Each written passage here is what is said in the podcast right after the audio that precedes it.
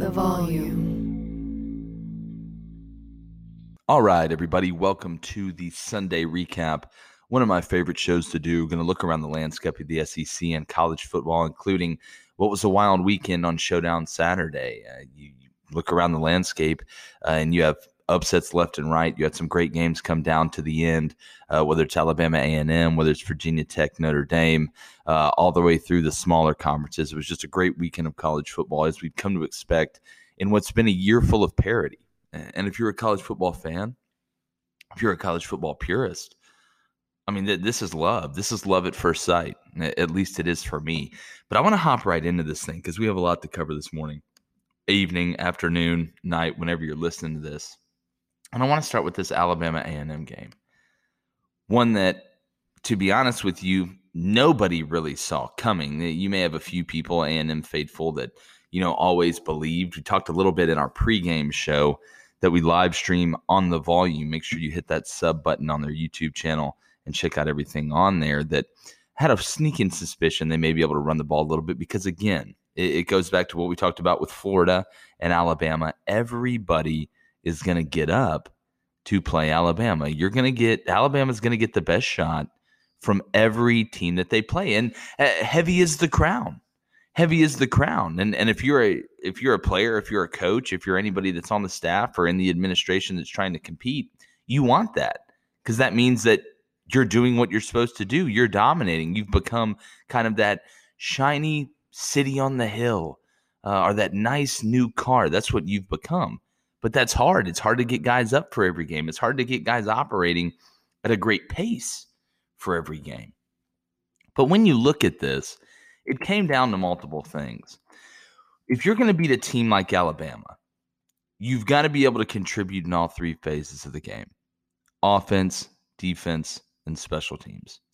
And while Alabama did score 38 points, while they did block a punt for a touchdown, a&M did something in all of those phases, some more than other, that were winning plays. The kick return following the block punt for a touchdown changed the momentum of the game. Defensively, getting stops when they needed them, especially late. Offensively, being balanced. We talk about on the J Boy Show all the time that as an offense, balance keeps you on the beam. It's that simple the more things the defense has to prepare for, the better chance you have to be able to take advantage of things.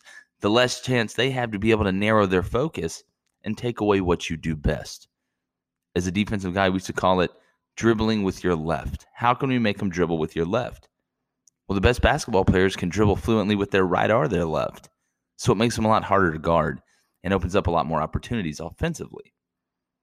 But with A&M, you have to start with the offense and really the offensive line. You know, that's kind of what A&M was known for last year when they went on that run, winning 11 games, having the season that they had, was they were able to bully you up front. And with two freshmen, I thought uh, starting on the offensive line, I thought the Foster kid looked really good last night. They've struggled to run the ball against teams this year, and not heavyweights, not juggernauts, really everybody. Going back to Colorado, who we know now isn't a great football team. So to be able to show up in the biggest moment against an Alabama defensive line that's very talented, front seven that's very talented, but looking at these numbers, excuse me, looking at these numbers overall between Spiller and Achane, you had 24 carries for about 80 yards. It wasn't it wasn't anything crazy, but they were getting the yards when they needed them. You got the touchdown from Spiller. You know, it, it wasn't the prettiest, but when they had to get third and two, and Bama knew they're running, A&M knew they're running, I knew they're running, you knew they're running, your wife or your husband knew they're running, they were able to get it. And that's the difference. That's the difference. To me, I knew A&M was going to be in the game when they hit their first two third and twos. Or they got those those third and short situations and just ran split zone.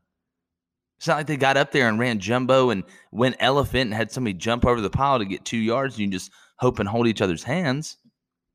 No. They were able to line up and get it with a base football play. That told me a lot. So kudos to that offensive line. Now, Zach Calzada, the backup quarterback going into the year, had been getting a lot of heat from A&M fans. But it shows you sometimes players get up for big games individually, but that run game and the threat of the run game allowed A&M's wide receivers and tight ends, including Jalen Wydermyer, a guy we get on the show weekly, excited to get him on this week. It lets those guys get a little more open. Takes that safety's eyes off him for one more split second. That linebacker may not trust the play action. So it gives you a little bit more room. And that's all you need at this level. But you still have to make the throws. Zach Calzada went 21 for 31 for 285 yards, three touchdowns, and a pick.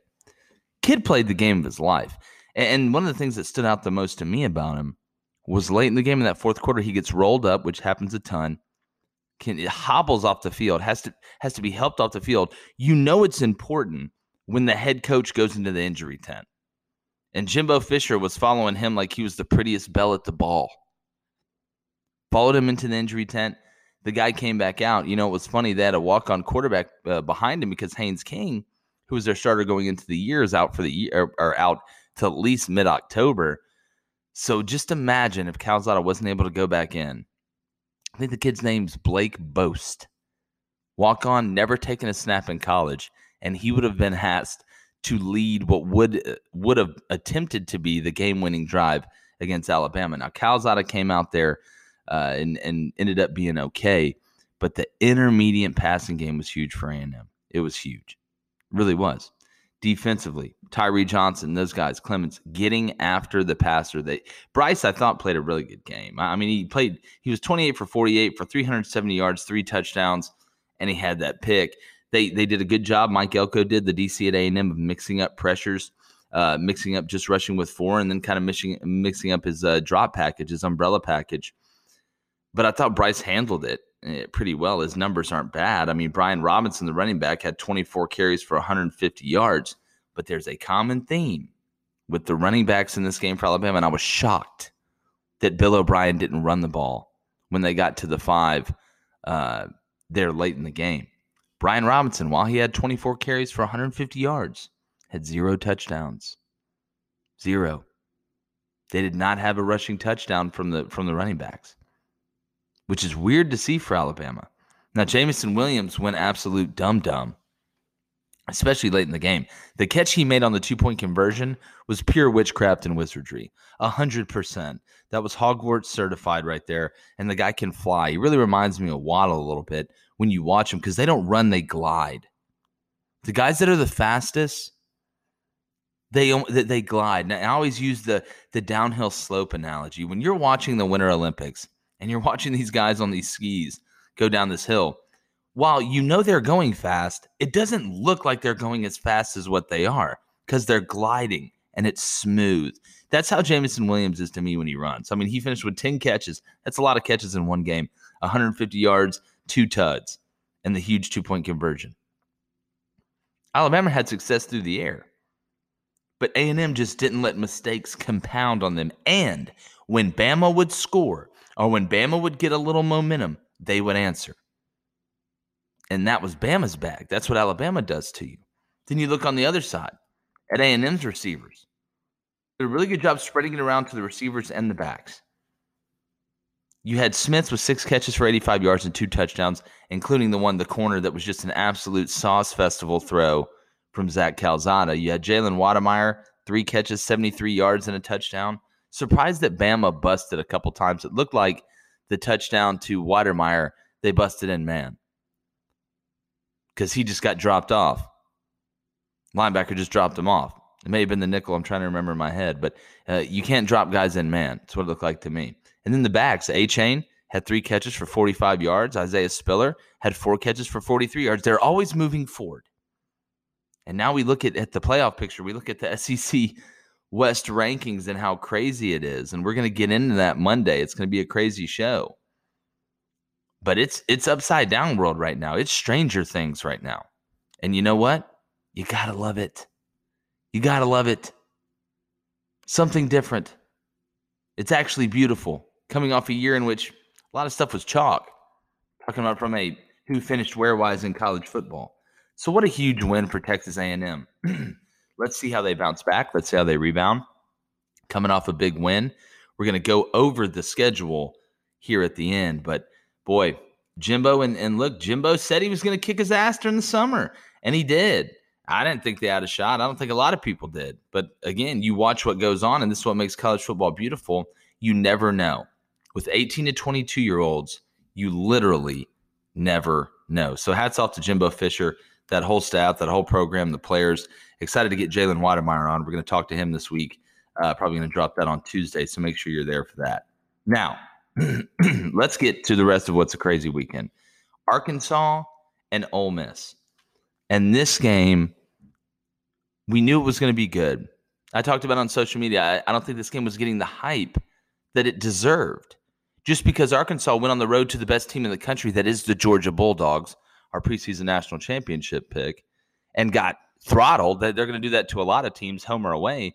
That doesn't take away and make them a bad team. It doesn't take away that they're a contender. Ole Miss, same thing, goes to Bama. We're expecting it to be a high flying fireworks delight, and it ends up Ole Miss ends up getting shut out for the first half, and Bama just kind of put the windows down and cruise to that victory. But when you look at this game, Arkansas jumped out to the lead, and what I was interested to see is, and we talked about the keys to the game, was that who could stop the run? Which team could stop the run? You say, well, for Arkansas, that's obvious. But Jake, well, what are you talking about with Ole Miss? Ole Miss runs the ball about as well as anybody in the SEC. They led the SEC in rushing last year.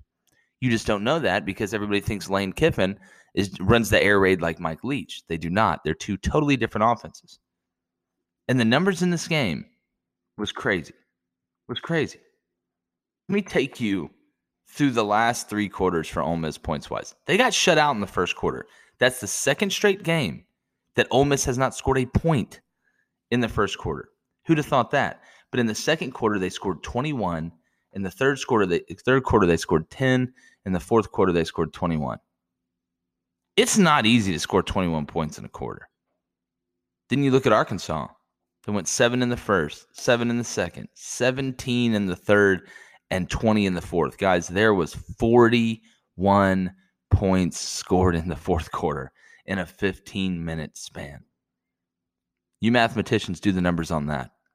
It was a wild and crazy game. Shout out Steve Martin. But when you watched it, the way it went, you know, you had some storylines building. I mean, you had KJ Jefferson, who grew up 20 minutes from Oxford, from Sardis, Mississippi, coming home and having an unbelievable game. You have a guy like Matt Corral, a guy that a lot of people expect to be in the Heisman race. What kind of game was he going to have a bounce back against Alabama? Could he create another Heisman moment? Is it a Heisman opportunity? But when you look at these numbers, it's nuts. It's nuts. Rushing stats. This is how crazy this is. Ole Miss, Parrish Jr. had 111 yards. Snoop Conner, 111 yards rushing. Matt Corral, 94 yards rushing, two touchdowns. Guys, there was over 600 combined rushing yards in one game, and I believe it was by the third quarter. I believe it was the third quarter, which is insane. It was the first FBS game that's been like that all season. That's why the key to the game was who could stop the run.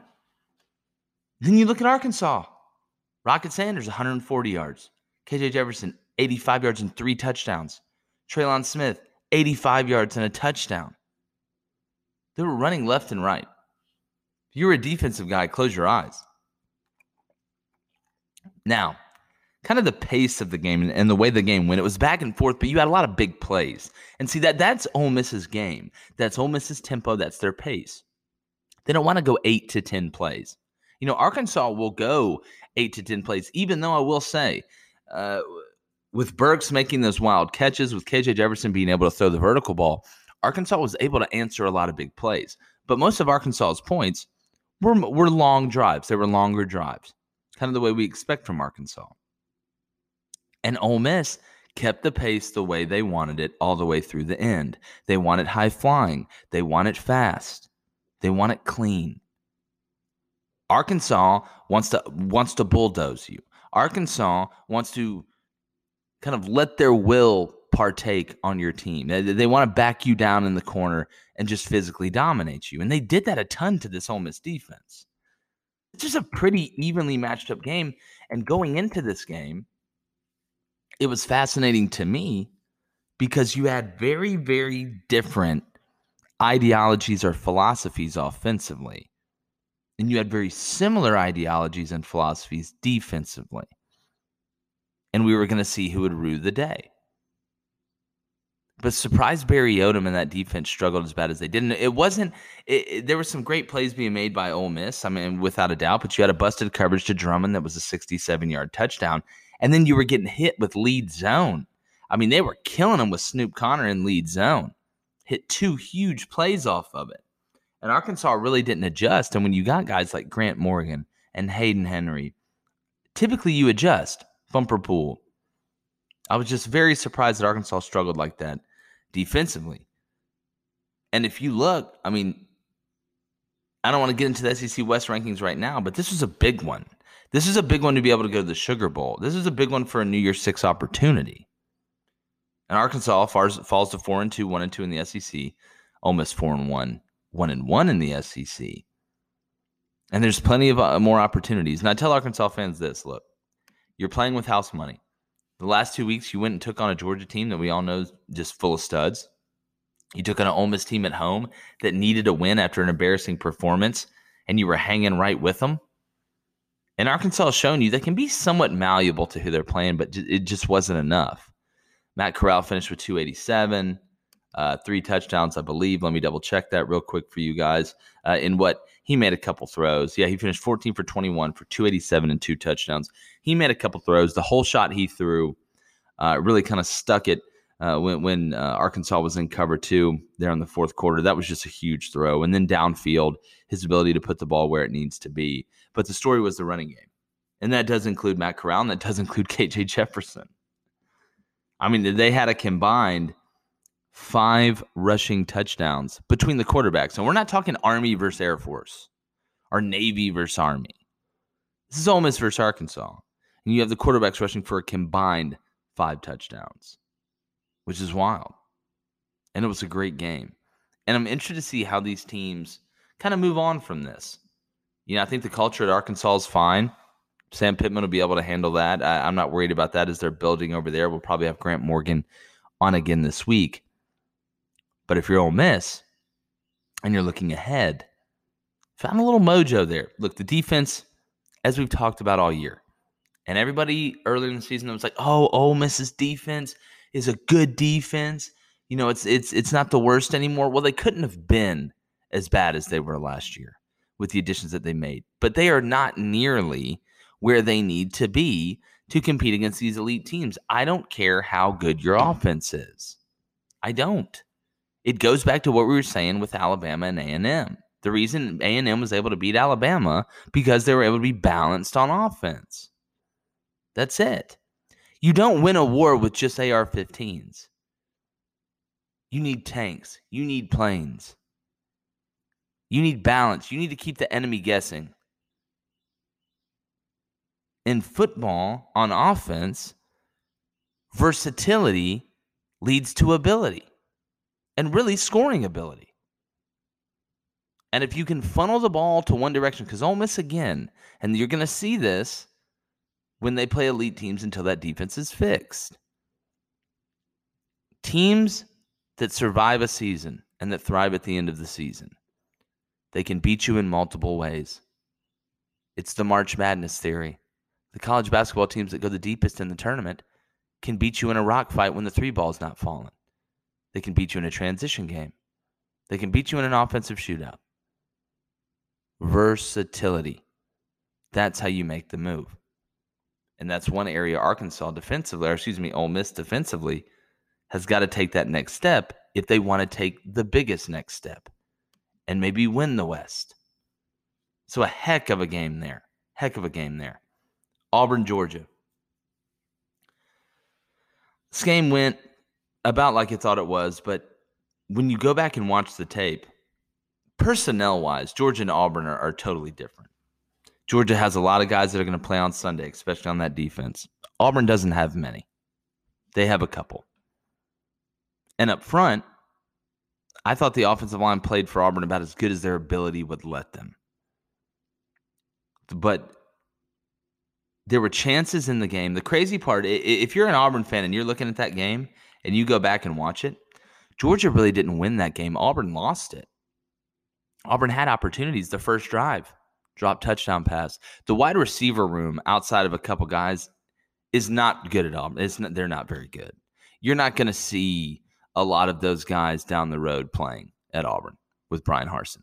I think they're going to hit the portal pretty hard. You know, you can find receivers that are young guys to come in, but against a team like Georgia, you don't get many opportunities for big plays or many opportunities for momentum changing plays. And to beat a team like Georgia, you have to take advantage of pretty much every one of them. Auburn really didn't take advantage of any of them. Thought Bo Nix was pretty good, but I mean, you have guys that that look. You're either a dog or you're not. It's very simple. It's very simple. You're either a dog or you're not. That doesn't mean that guys aren't going to drop balls every now and then, but Auburn really doesn't have a dog in that wide receiver room. Just a bunch of guys. Just okay. Didn't step up and meet the moment. You could say Kobe Hudson, maybe. But outside of that, like I say on the show, everybody else just on the back of a milk carton. But Georgia was able to just wait them out. That's what Georgia you're going to see them do with Stetson Bennett in offense with guys that are still beat up. They're just going to wait you out and then lean on you in the second half with the run game. And Stetson Bennett was really good for Georgia. I think Georgia can win the whole thing with Stetson Bennett. And when you're able to sit back there for a seven count, hell, I've been to violin recitals that ended quicker than some of Stetson Bennett's time in the pocket. It's tough to cover guys for six, seven seconds. And it's tough to be deficient where Auburn's deficient at the offensive line, at the wide receiver position, and really as a pass rushing defensive line. You know, against the run, Auburn's defensive line isn't that bad. And I thought Georgia's offensive line didn't play super well yesterday in the first half. I think Georgia fans will agree with me there. I know Salyer is a little banged up, guy that we have on the show. Excited to talk to him this week. But Georgia knew going into this game how elite their defense was, especially compared to Auburn and compared to what Auburn's offense could do. But you marry that with not taking advantage of guys being open, not taking advantage of having the ball hit you right in your hands. Defensively, I didn't think Auburn was was bad in, in many areas, but when you don't have a pass rush, when you can't get after the passer with four, and then you don't make the adjustment in blitz and you let the guys sit back there all day, guys are going to get open. It's just how it is. And that's what you saw a lot yesterday. You saw it a lot yesterday. And some of the defensive defensive linemen, the, the pass rush guys, have been a huge disappointment for Auburn. Wouldn't be surprised to see some of those guys end up not coming back next year. Because if you're Bryan Harsin, and, and I talk about this all the time, it's a player's game. You can't ask a horse that is the slowest and most unathletic horse to go out there and win the Kentucky Derby. Doesn't work like that. Doesn't matter how good the jockey is. It doesn't matter.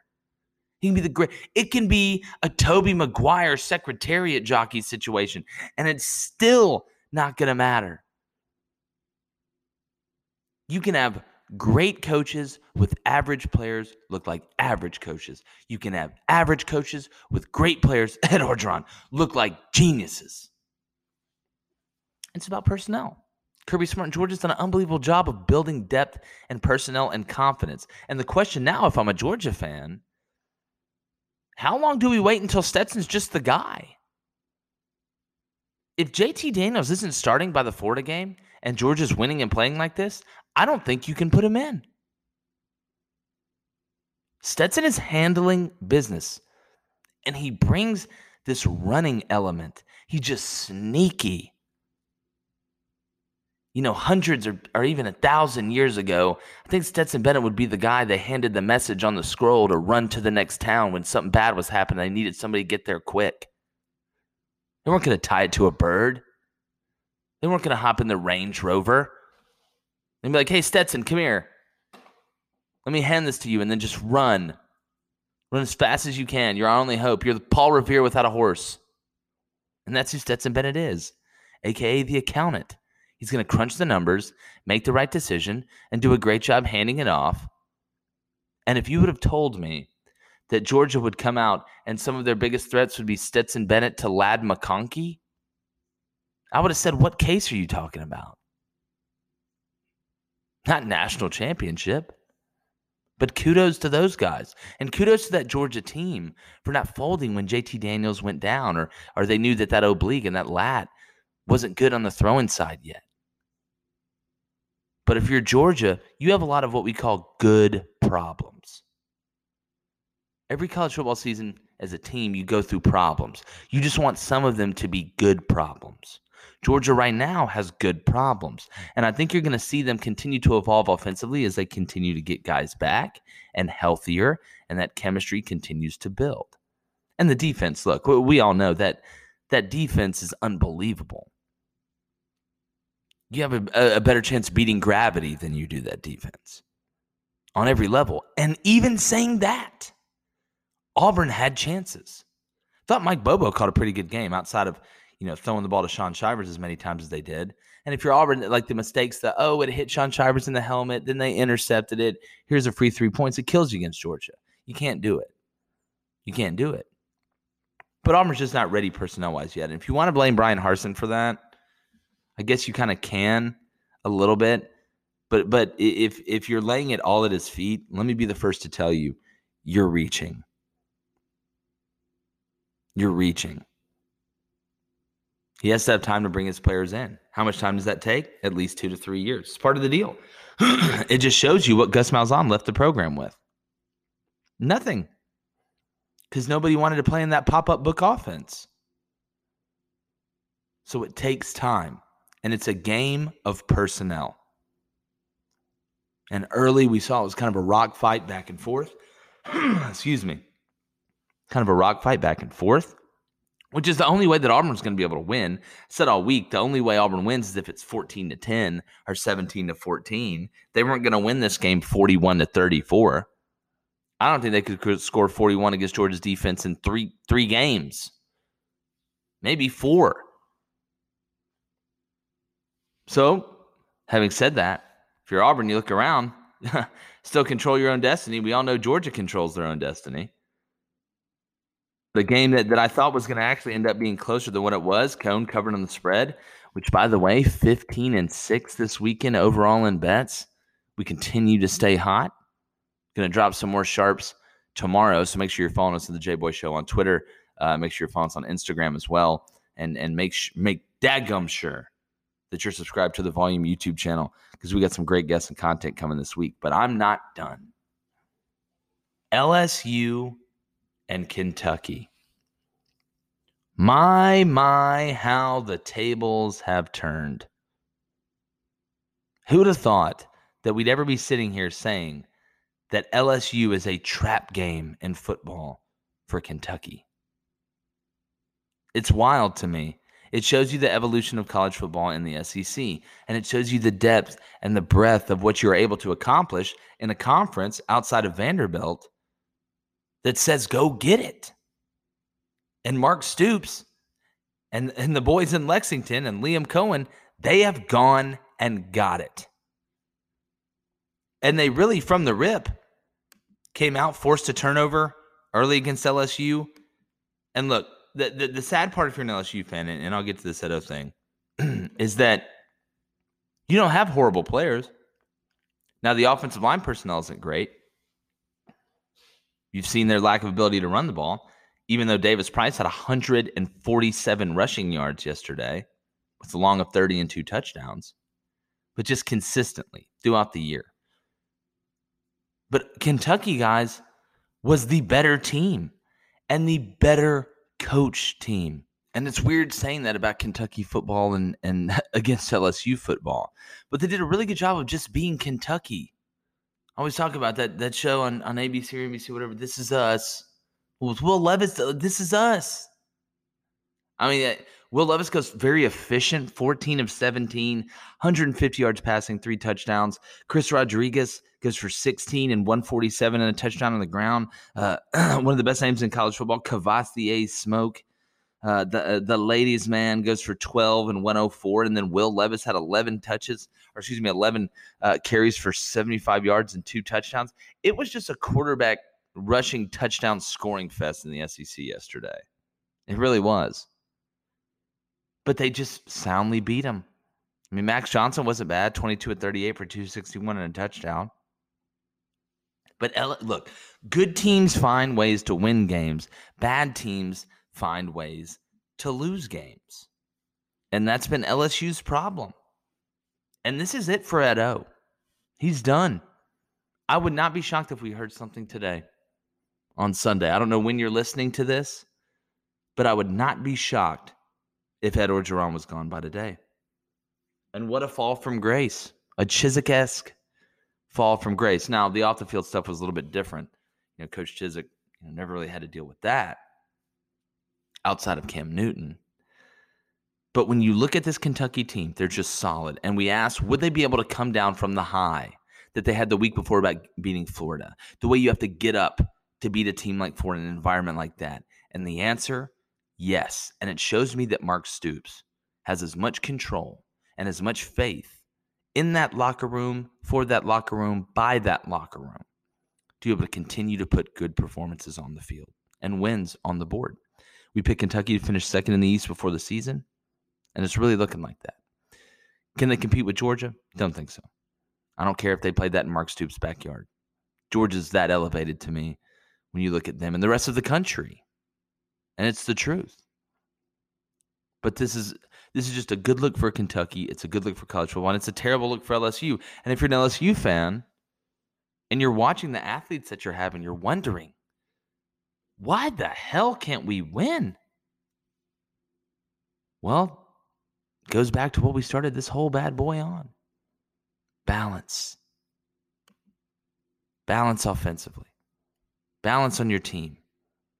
Being able to have three phases that scare people that they have to prepare for. That's what makes it difficult.